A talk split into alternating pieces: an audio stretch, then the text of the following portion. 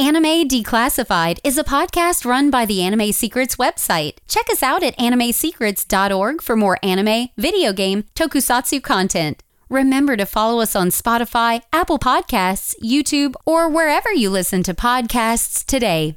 Hello and welcome everyone to another episode of Anime Declassified, where today we will be talking about the latest Studio Ghibli movie that has hit theaters, The Boy and the Heron, Hayao Miyazaki's latest film.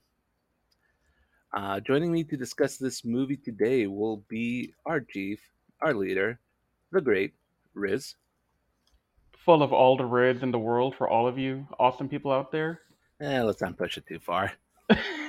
I mean, look, if you're gonna if you're gonna lean into it that hard, I gotta help you out a little bit there.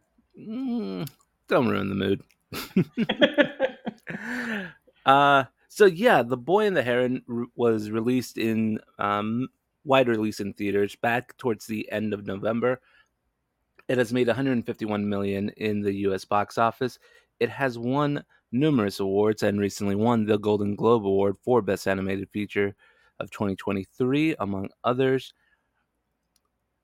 And it's being uh, it's receiving a lot of praise. So uh, naturally, this is something that we should talk about because this could, you know, Hayao Miyazaki is getting up there in age. This could potentially be his last movie if you know he decides it to be, or if he like really pumps in the brakes on the next one. But we'll see. I mean, he's been saying that for well over a decade or two now that he's done. And just when we, he thinks he's done, he comes back with something new. hmm So I I am gonna hold off on calling this his last work because I don't trust him to not come back with something in the future again. Oh yeah, no, we'll see.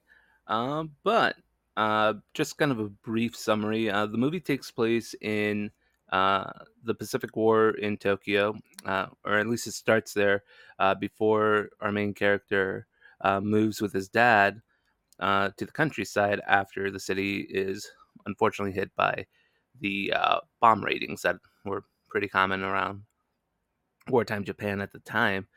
And you know, throughout the country, Mahito uh, finds himself kind of struggling, uh, integrating himself into country life, dealing with the loss of his mother, and eventually he finds himself being lured into a mysterious tower where, upon where he enters, he finds a, for lack of a better word, magical world in there, as is the uh, standard for most Studio Ghibli movies.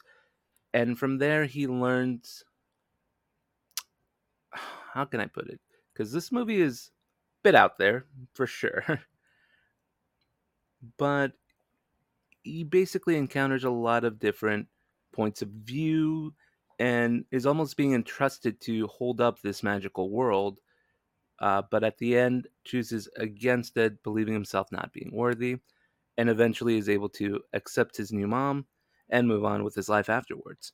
It's a very, very brief summary of it because there is a lot to get into when it comes to this movie, but just kind of giving you a broad sense of it as possible without spoiling too much.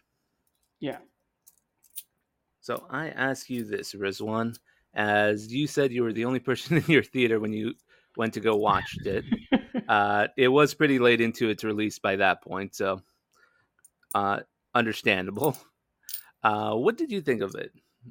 So, as an update to what I sent to you on Discord, we did end up getting three people come in at the very last second. Oh, very nice. So I wasn't completely alone, but definitely it was a very empty theater.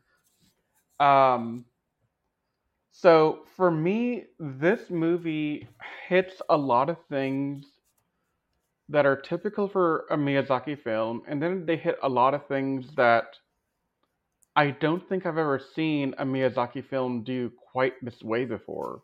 Mm-hmm. Um, but overall, I thought this was a fantastic movie. It was a fun ride and has given me many, many discussions with people about this. what was the me- greater meaning of the story? What was he trying to go for? And I am just ready to give some of those insights on what I think and hear what you have to say on it. Oh, for What, what do sure. you So, think, Miguel? well, I guess uh, my first question is for you. Uh, I think you've already answered this one for me. Um, but you said you ended up going to the dub version of it, correct? Yeah. I uh, I wanted to go to the dub version, but unfortunately, when I went to go see it, uh, was after I left work, and the late night showing of it was only the subtitled version, because they usually split them up a little Yeah. bit. Like usually they'll do one day of both, or one day of one and then one day of the other. But because this one was a wide release, um, because like a little history on it, back when the Ghibli films were being uh, shown in theaters, because I'm sure you've seen it like at your local theater, like Yeah. you look at the showtimes and you see like a random Studio Ghibli movie being put up there. hmm Uh, they were being distributed by Fathom Events, so it was like a special showing, and they would only have like two days of it. But as anime has become more and more popular, you know, I, it's not a new discussion to say that anime's grown exponentially in the U.S. Not just in terms of like people being able to get into it more, but as a business, uh, you know, the success of movies like Demon Slayer and the Dragon Ball Super movies has kind of shown like theaters like there's real money to be made off of weebs. Oh yeah, absolutely. One So this is uh, like the first real big release that GKIDS, which is now the new U.S. distributor for the Ghibli films, has had, and so you know me seeing that there are multiple showtimes was a shocker. Uh, not a shocker, but like, oh yeah, no, this is going to be around for a bit. Uh, glad that they're still go- giving the options for dubs and subs. Mm-hmm. Uh, but myself, I found myself really enthralled by the world. Uh, for me, this is easily the best animated movie I've seen this year. Like, not just in terms of story, but just like pure animation. Uh, you know, that scene with the fire at the beginning was just like, it was enthralling. Like, Now, when you say this year, I assume you mean 2023. correct. Okay, I should say, I it. Because I thought in 2024. You're seeing in 2023. I'm so I'm saying like in 2023 of all the Yeah. animated movies I saw, this was to me the best one I saw. I, I can definitely see that. I mean, I'm trying to think back to what animated movies we had last year. Um, I didn't really go to the theaters too much, so I don't know what was out. But definitely, this was a high contender for one of the best movies I saw in theaters last year.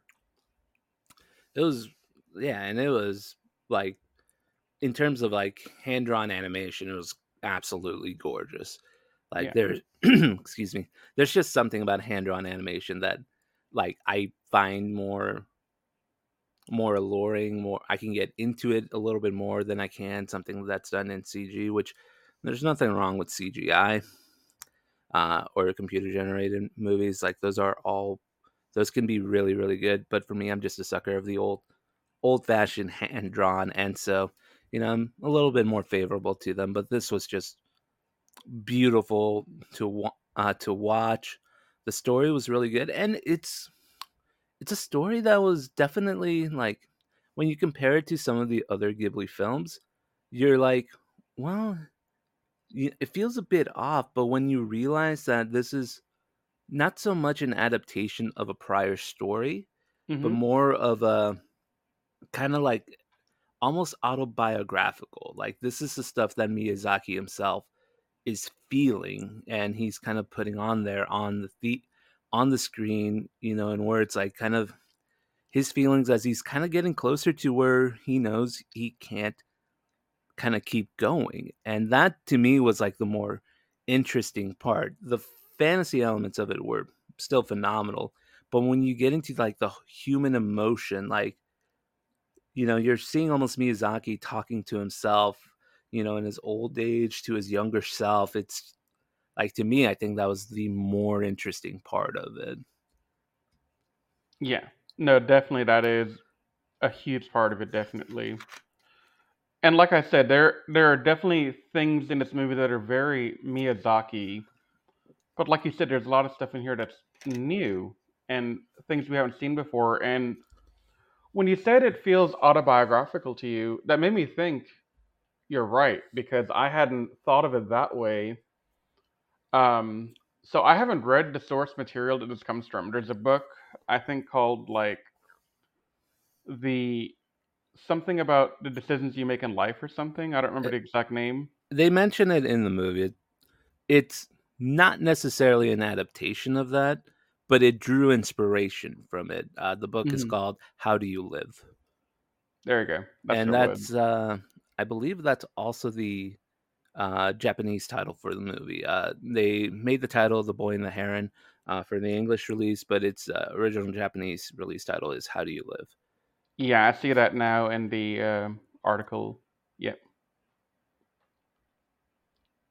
But yeah, so I've never read the book, um, but I thought it was very interesting that you say it's autobiographical because to me it seemed like it's very possible because I'm pretty sure Miyazaki lived through some of the stuff that he's writing about, given how old he is. Yeah, uh, he's brought up how his father uh, did uh, was uh, head of a factory that did uh, some of the air munitions for the Japanese army. Mhm. And so when uh, the bombardments in Tokyo were happening, his dad moved them from the city over to the countryside in order to kind of stay away from some more of the carnage that was going on. So that part, or that early part in the movie, was taking a lot from Miyazaki's childhood. Yeah. No, it, it definitely does. And I think there's something to be said about the the themes of the movie um, that are being explored by him, especially the feeling of alienation in the face of your parents being separated, in this case by death, hmm and your father remarrying and a new child coming into their into your life as a sibling for you. hmm I mean, that that is a very common thing. I feel a lot of people, even in America, can really relate to because there's a large number of people in this country who are whose parents are either divorced or they got widowed and got remarried and continue building families after with somebody new. hmm And how do these people, you know, cope with cope with that? Some some people are very adaptive adaptive and they're able to just go with the flow. Others they never truly recover no matter what happens and they're left as just an empty cell after. So I mean, this definitely hits home for a lot of different people in a lot of different ways. Oh yeah, and then like the you know in the early portion, so kind of going through the movie here, uh, where you know Mahito doesn't really fit in. You know, he like put like hits himself with a rock in the head to avoid having to deal with people because doesn't know how to conform to them. They clearly don't think very highly of him. You know, his father's this big city kind of big city guy. You know, drops him off in a car and you know, doesn't leave the best first impression to you know these kids in the country who probably don't see cars all that often. Yeah, no, not at all.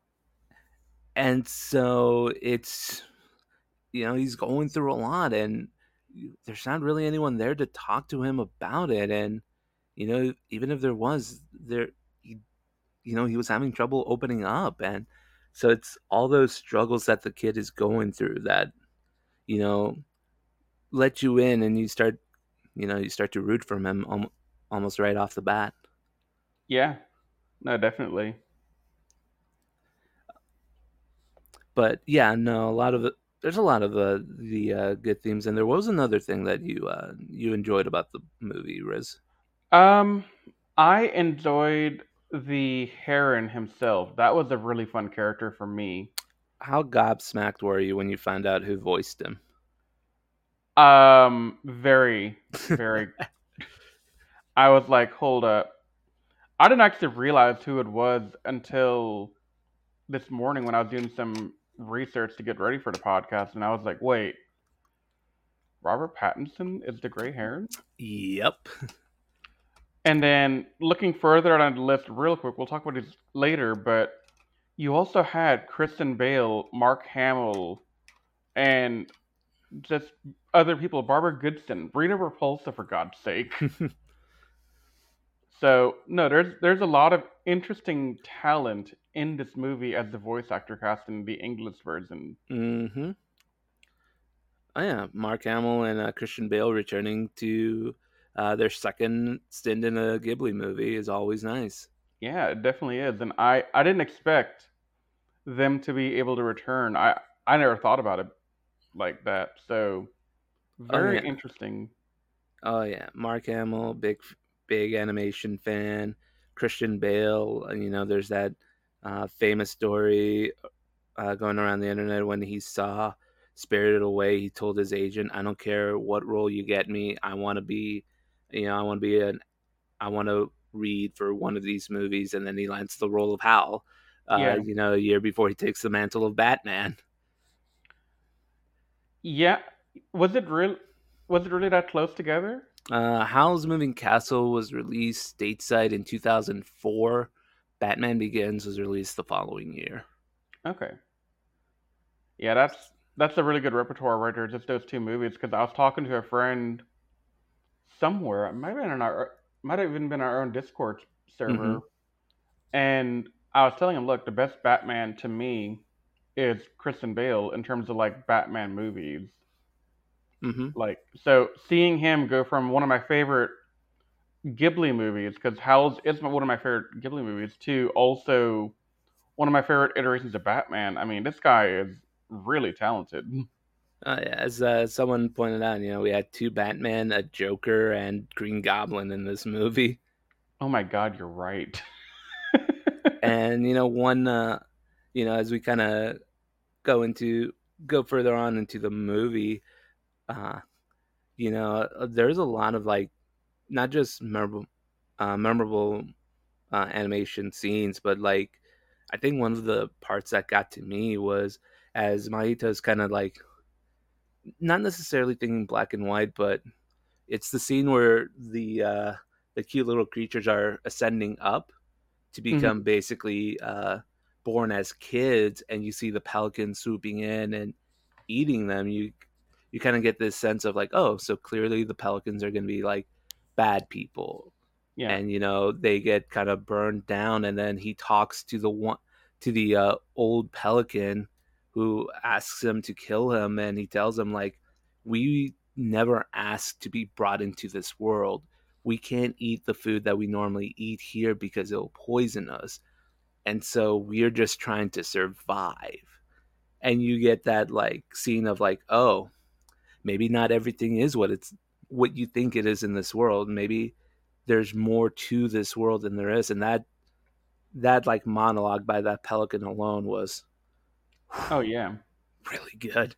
It I wish. I I wish I could have heard uh, Willem Dafoe's version of it.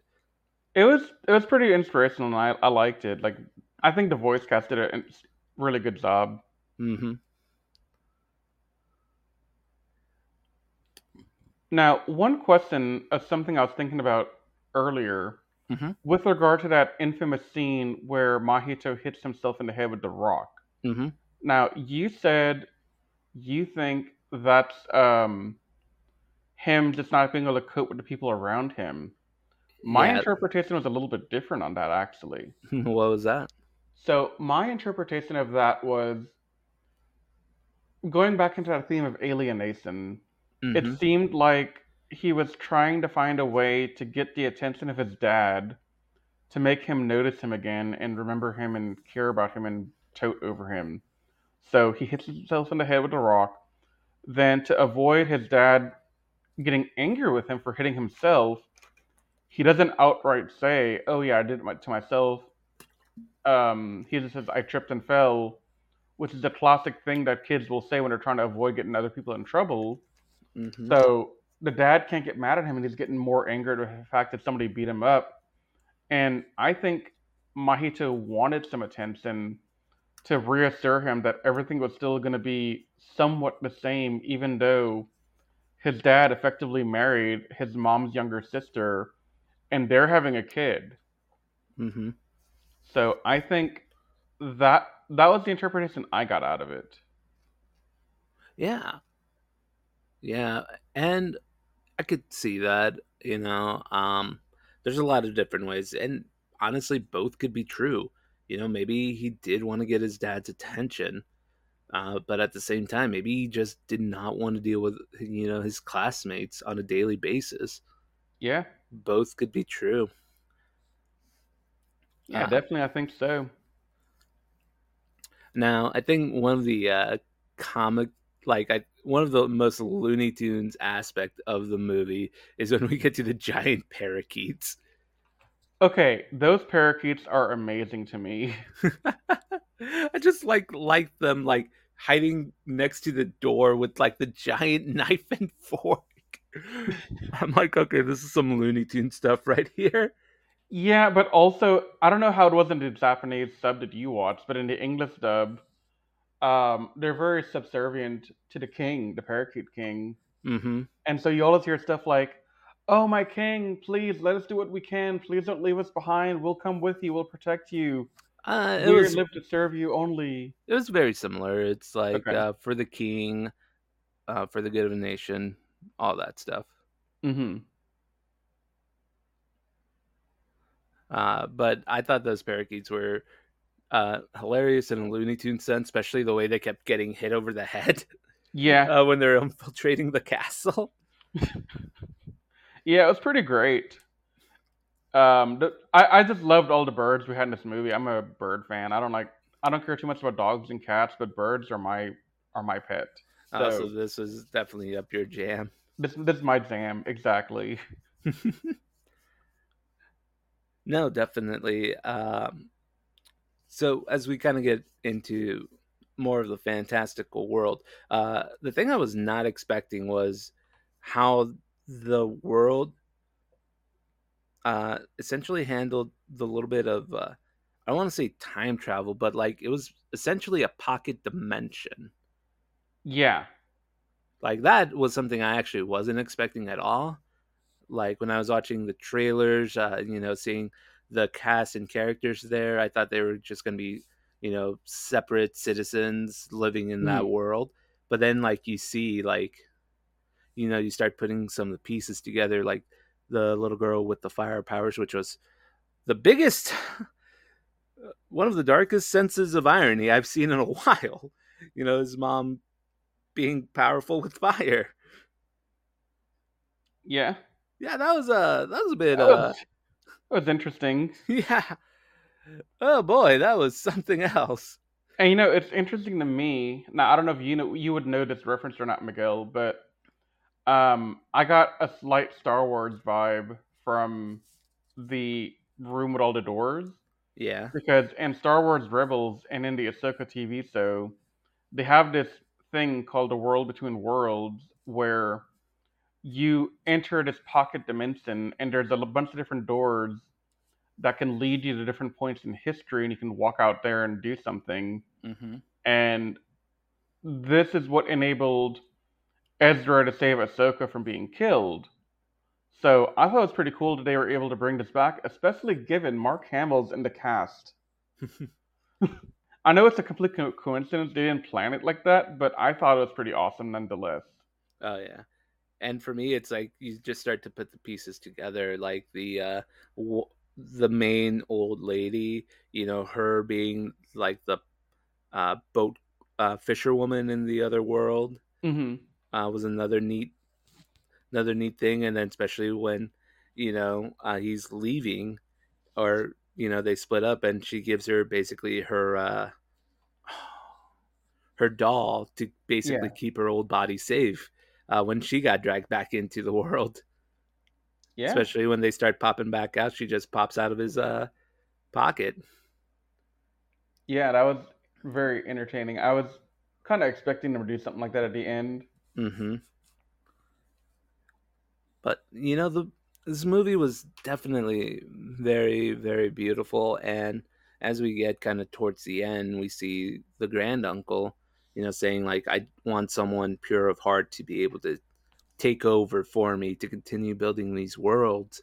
And, you know, and that that to me is when like the autobi- autobiographical sense of the movie like really popped up because it's Miyazaki saying, you know, some people can think of it as conceited or others can see it like an artist really like wanting to make sure someone can care after his work when he's gone. It's like I want someone who really understands this these characters, this world, the sense of animation, all this stuff and then you know, Mahito saying like I'm not. I have malice in me. I have, you know, I have these things that would not make that would not keep this world beautiful. Yeah. And this is a classic Ghibli theme that we see over and over again of looking to the future and trying to find a way to preserve the world we live in. Because if you look back at um, Princess Mononoke, Mm-hmm. that was very environmental heavy and thematic. So it's trying to give the lesson of here are the thematics for um, making sure that you as the audience know to continue maintaining the environment, protecting against like pollution and toxic waste and all that. In this case, it's the older generation is dying out. It's up to you kids now to take up the mantle to protect the world, to live life good and continue on the right path, basically. Mm-hmm. So it's a very Miyazaki Ghibli type thing in in the sense of this isn't just a movie like a cartoon movie like how you have you know whatever things that are coming out now in America, but these movies are always packed with lessons to help the audience kind of take something away and hopefully carry on with them after. Mm-hmm. No, for sure. And so, yeah, there's like a lot to take in. Uh, you know, like I myself, I've been wanting to rewatch it, just have not had the time to go back to a theater to go watch it again. Because uh, it's, I think it's been moved down to one showtime in my area. Mm-hmm. Uh, and it's usually like a two or three o'clock showtime. And you know, today, uh, MLK Day, I had the day off, so I was able to record this on an earlier time than normal. But you know, usually I'm working till like five thirty no- at my full time job, so obviously I'm not going to be able to catch that showtime. Yeah. Uh, no, but, like I'm seeing a lot of showtimes in my area still, which surprises me because when I was looking for a movie time last week to go watch it, the last day with any um with anything was going to be last Wednesday, mhm. and I didn't see anything on Thursday. I didn't see anything on Friday, but then all of a sudden today, on you know January fifteenth, hmm most of the theaters in the area have showings again. Nice. So I'm looking for a subtitled one possibly to go watch. Oh yeah, so you know we'll kind of wait and see uh, where it ends up on streaming. Uh, you know, Max has been uh, going through a bit of a S show uh, with the leadership, but they still have the Ghibli collection up there. So best bet would be that it ends up on Max here in like a month or two. Yeah. Um, it may get like another re-release in anticipation for uh, the Academy Awards. In all likelihood, this is gonna get that nomination. Usually, It Ghibli it is down for one. Um, Yeah. So maybe around that time there'll be showtimes that pop up again. Yeah. But overall, like I said, this was probably to me the best animated movie I saw in 2023, and you know I enjoyed not just the fantastic animation, but for me, my biggest takeaway from the movie was just how much of a personal movie it felt that I was watching. It was an artist basically putting out their biography and you know telling us like what they fear but what they hope for th- their upcoming future. and I thought that was just really beautiful. Yeah, it definitely is. And I gotta say, like when I was first watching this movie, the the thematics felt very dark compared to other movies that came out from the sky. Mhm. Did you get that similar kind of impression? I mean, the movie starts off with a mother dying in a fire, so yes. well, not even just that, but like you know, all the stuff Mahito is going through with the alienation, the the the journey he went through. It's Mhm. not like with Howl's Moving Castle, where while it's got some heavy themes, it can still maintain a more positive outlook throughout. Uh, this one felt a bit more bleak at times, but I'm not necessarily complaining about that. I'm just commenting that I've not seen, or I don't think I've seen a Miyazaki film do that before.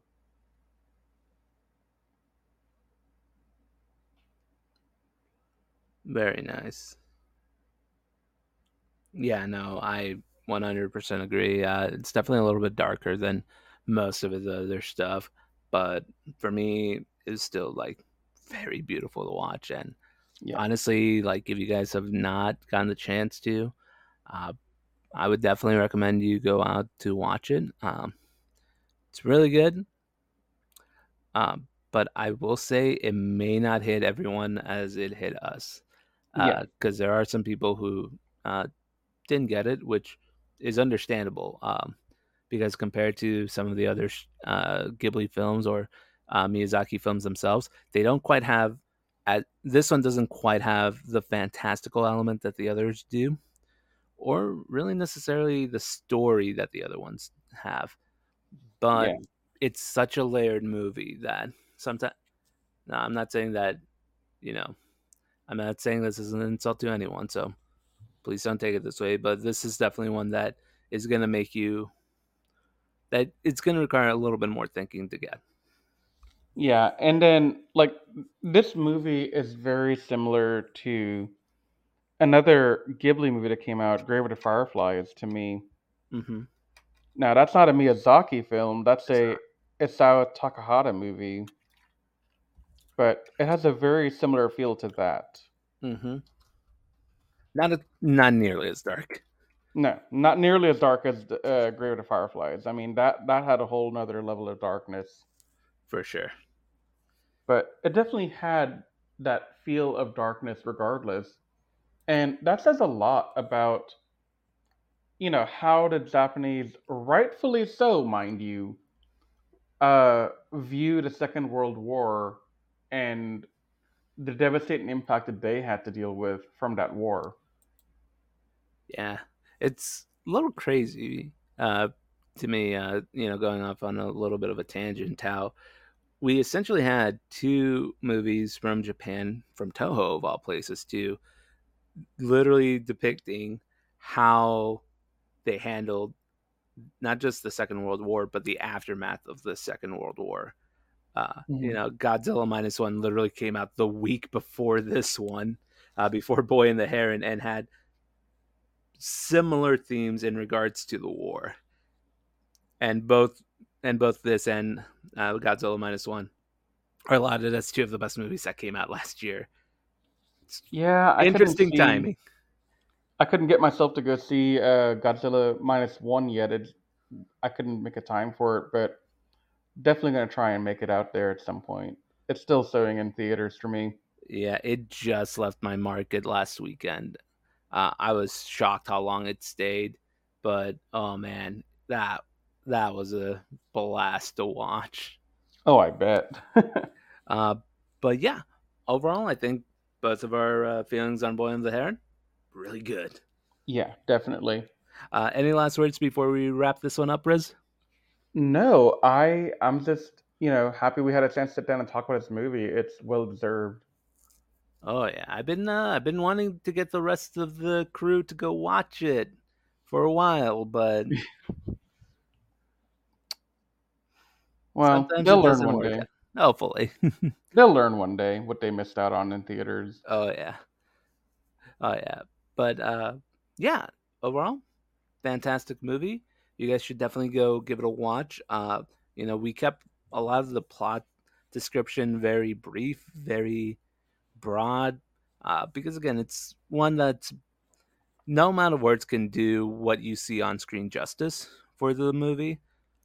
Uh, so yeah, definitely give it a check out. Yeah, definitely. Uh, but that'll be it for us today on another episode of Anime Declassified. We'll talk to you guys later. Take care.